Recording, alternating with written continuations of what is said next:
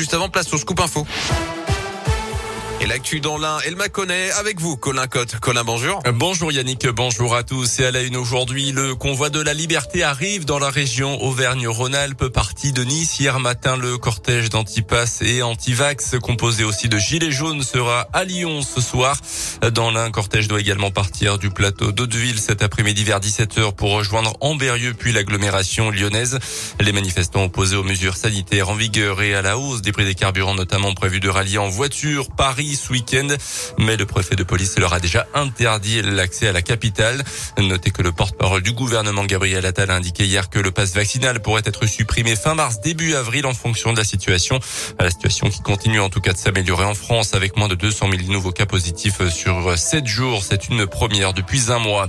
Pas de blessés, mais une grosse frayeur ce matin pour les quatre occupants d'une habitation de Périeux dans le budget. Leur maison a totalement pris feu pour une raison encore inconnue. C'était aux alentours de 6 heures du matin. Aucune victime à déplorer selon les pompiers. 3000 foyers privés en ce moment de téléphone et d'internet au sud de Mâcon, à Saint-Symphorien, dans celle Crèche-sur-Saône, Romanèche, Thorins et Vinzel selon Orange. On ne connaît pas encore les raisons de cette panne immense. L'établissement français du Sion tire aujourd'hui la sonnette d'alarme. Les stocks n'ont jamais été aussi bas en France. 70 000 poches de globules rouges sont en réserve alors qu'il en faudrait au moins 100 000. Des chiffres historiques qui s'expliquent par ces deux années de crise sanitaire. Certaines collectes dans les entreprises et les facs ont dû être annulées et les personnels de l'EFS ont eux-mêmes été touchés par le virus.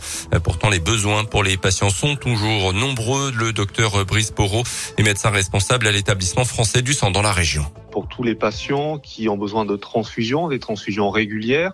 Ce sont des patients qui ont des maladies du sang, des patients qui ont des cancers, euh, qui ont besoin de chirurgie ou encore pour les accidentés de la route. Eh bien, la transfusion est vitale et donc seuls les dons, seule la mobilisation des donneurs, eh bien, va permettre de maintenir ce, ce système transfusionnel en France. Chaque jour en France, ce sont 10 000 dons qui sont nécessaires et dans notre région euh, Auvergne-Rhône-Alpes, ce sont 1400 dons par jour et donc euh, c'est vraiment une mobilisation sur sur la durée qui est indispensable. L'établissement français du sang appelle donc à la mobilisation de tous. Pour donner, il faut avoir au moins 18 ans et peser 50 kilos. Le passe vaccinal n'est pas obligatoire. Plus d'infos euh, sur le site internet de l'EFS.